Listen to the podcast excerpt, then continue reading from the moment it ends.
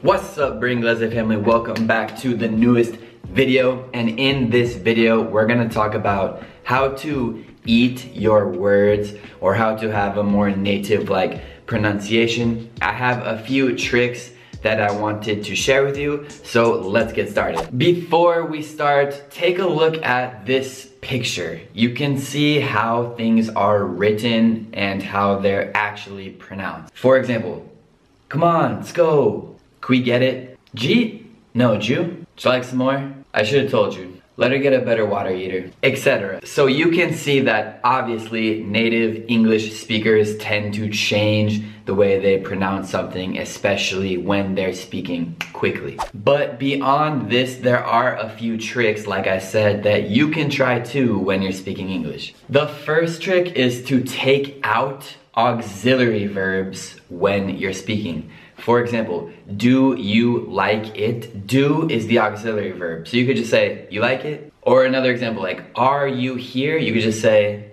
you here? So in questions, in questions, you can take out the auxiliary verb. Have you seen it? You seen it? Did you see that? You see that? Without the did, take out the auxiliary verb. Another trick that you have to try is shortening words such as would, or will or have and contracting them into the other word. For example, I would becomes I'd. I will becomes I'll. I would not have becomes I wouldn't have. So in English, you'll see the apostrophe, which represents those letters that you took out. One final example. I have not seen it. I haven't seen it. Nice. Okay, so those are some general tricks that you can try, but now let's get into more specific pronunciation tricks. For example, the word could.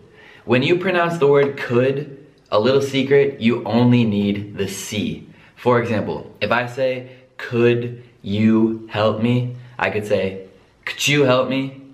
Could you, could you? I don't say a D, could you? I say, could you? Could you help me? Or we could do it. We could do it. We could do it. We could find it. We could find it. We could find it.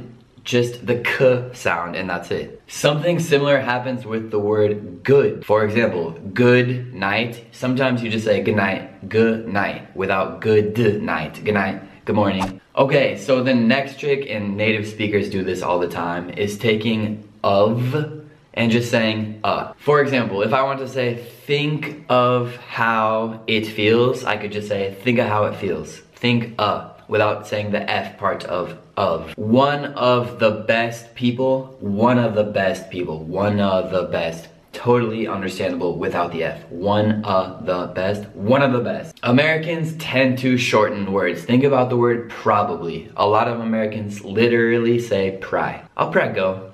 Instead of I'll probably go, I'll probably go.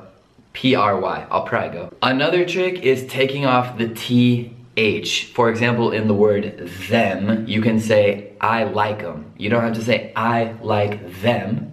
You could say I like them. Or even in the word that, if you're speaking fast, you could take off the TH like yeah, that's what I thought. Yeah, that's what I thought. Instead of, yeah, that's what I thought. Yeah, that's what I thought. And my last trick, this is actually one of the most important tricks. It's to take out any vowel sound that you hear before the letter R. For example, in the word word, parola, we just say word. You don't have to say word or word. There's really no vowel, just W-R-D, word, or bird, or nerd, world.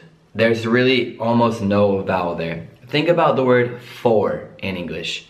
Instead of saying for, for example, this is for you, you can just say for. Take out the vowel sound. For example, this is for you. When you're speaking quickly in English, you're not gonna say for, you just say for. And all these tricks are for you. So guys, let's stop there. I know these tricks are difficult to apply, but try them out the next time you speak English. Just a quick reminder, if you guys like this type of content and you like to learn English, you should really check out my Patreon page where I have six English lessons a month for only $10. So that class is getting super, super popular. A lot of people are signing up. Thank you all very much. So make sure that you sign up too if you want to join the Bring Leslie English class. Let's stop right there, guys. I'll see you next time, okay? Peace.